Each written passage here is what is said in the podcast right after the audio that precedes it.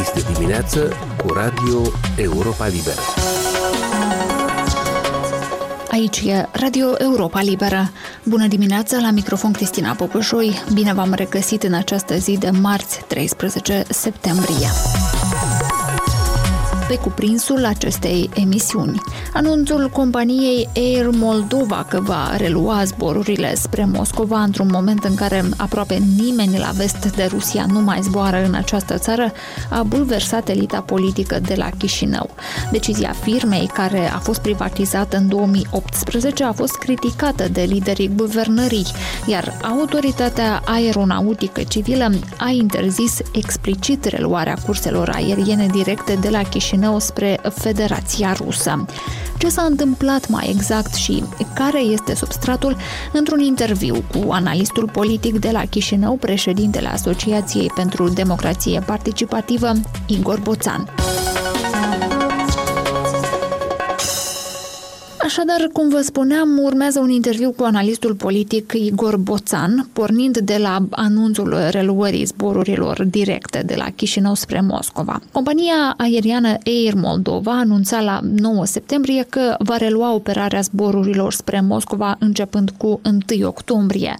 Ar fi fost pentru prima dată după șapte luni când Air Moldova ar fi zburat la Moscova. Spațiul aerian moldovean a fost închis după invadarea Ucrainei de către Rusia la sfârșitul lunii februarie, iar survolul prin Ucraina este interzis. Alexandru Eftode a analizat subiectul în dialogul săptămânal al Europei Libere cu analistul Igor Boțan de la Chișinău. Compania aeriană Air Moldova anunța la 9 septembrie că va relua operarea zborurilor spre Moscova începând cu 1 octombrie.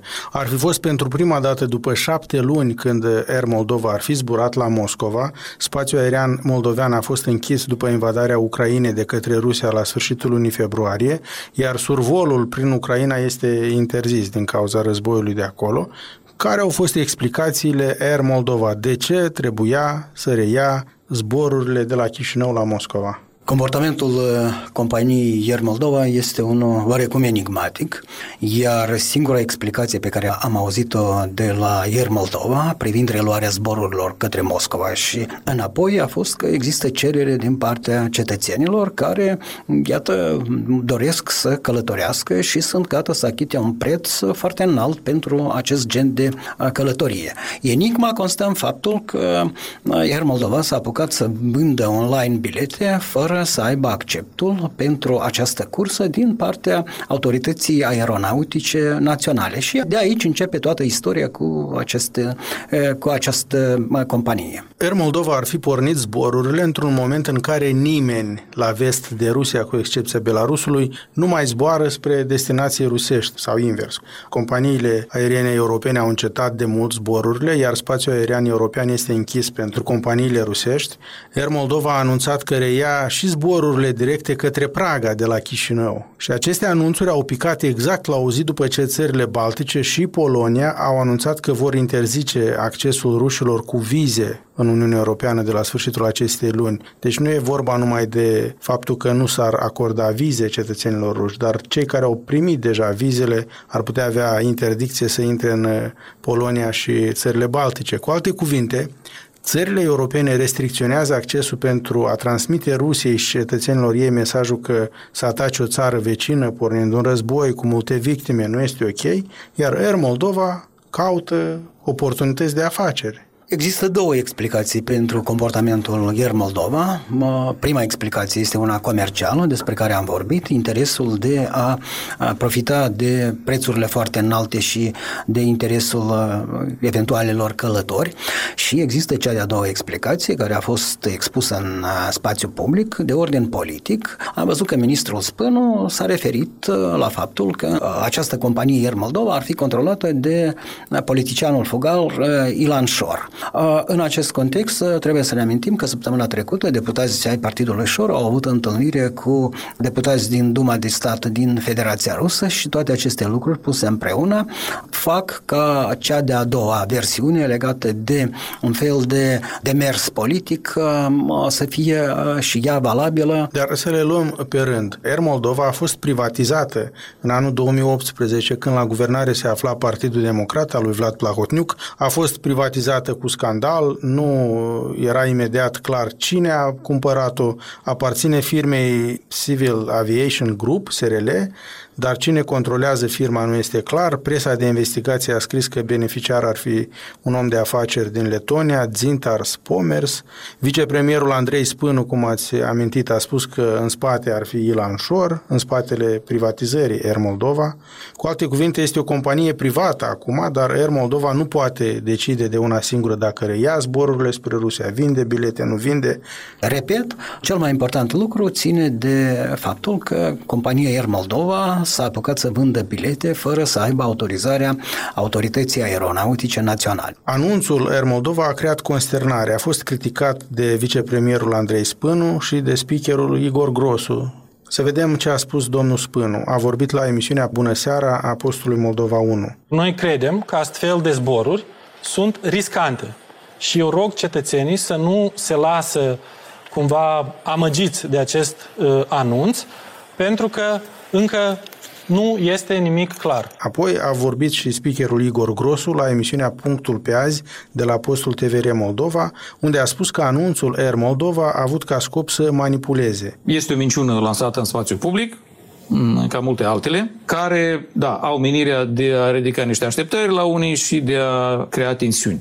Deci asta a fost, iarăși, un instrument de manipulare și de dezinformare a companiei este care este încă a unor pușcăriabili. Ok, pe cine trebuia să manipuleze? În ce sens? Opinia publică urma să fie manipulată, deci a fost pornit uh, vânzarea biletelor online, deci oamenii uh, pun anumite speranțe pentru a călători și la un moment dat află că iar Moldova nu are autorizația din partea instituției specializate uh, din Republica Moldova. Este o încercare de manipulare, dar această încercare încercare de manipulare este cu bătaie lungă. Însă, în cele din urmă, zborurile nu vor fi reluate de la 1 octombrie pentru că Autoritatea Aeronautică Civilă a anunțat sâmbătă, s-a întrunit sâmbătă, semn al importanței acestei chestiuni pentru autorități și a decis că Zborurile spre Moscova nu se vor relua din motive de securitate, dacă putem rezuma pe scurt decizia aceasta. Dincolo de aspectul securității, există și o latură politică în tot acest schimb?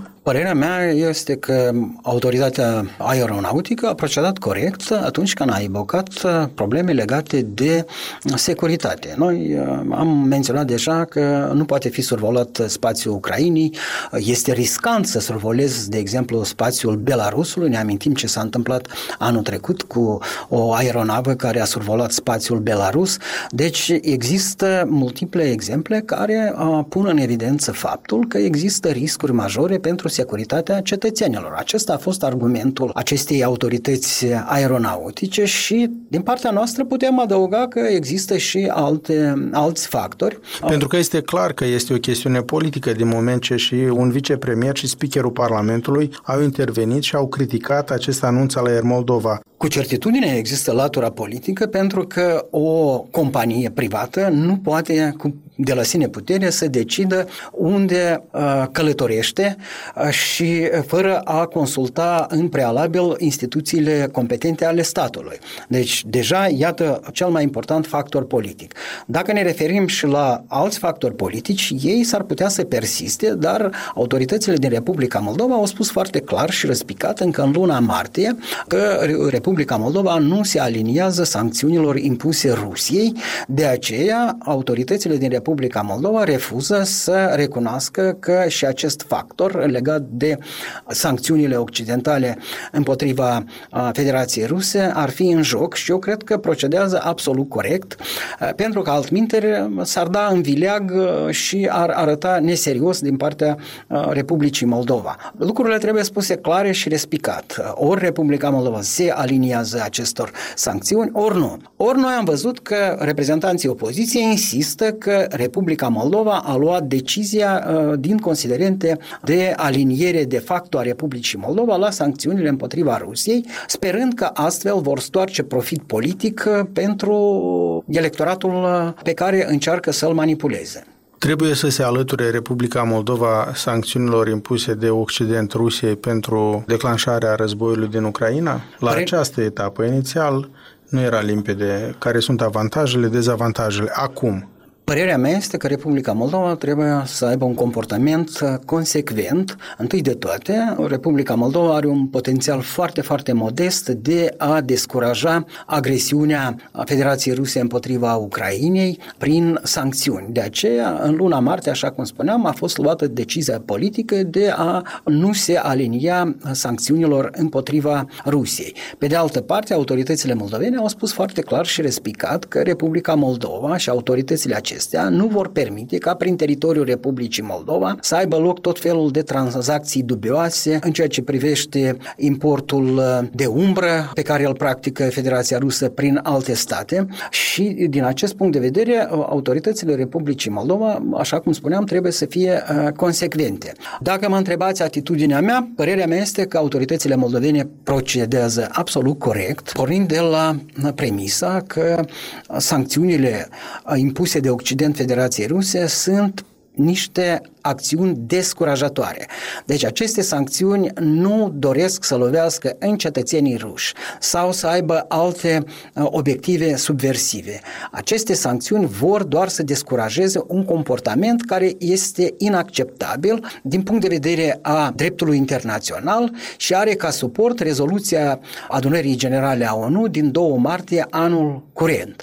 Republica Moldova, din câte înțeleg, a transmis un mesaj foarte clar cu potențialul nostru foarte modest, nu putem să-i cauzăm Rusiei niciun fel de incomodități descurajatoare împotriva agresiunii pe care a început-o în uh, cazul Ucrainei. Pe de altă parte, dacă Republica Moldova introduce aceste sancțiuni, ea poate fi lovită în conformitate cu așa zisul efect al bumerangului, pentru că Federația Rusă are destule instrumente ca să pedepsească Republica Moldova. Ei, acum ceea ce vedem este că Republica Moldova, pe de o parte, are un comportament decent, consecvent, nu s-a aliniat acestor sancțiuni, dar Federația Rusă oricum pedepsește Republica Moldova și această pedepsă este una cronică, uh, începând cu anul 2006. Și în acest an, și în 2013, Federația Rusă impune tot felul de embargouri pentru exportul uh, produselor agroalimentare moldovenești pe piața rusească. Deci, puțin contează dacă Republica Moldova se aliniază sancțiunilor sau nu. Oricum, Federația Rusă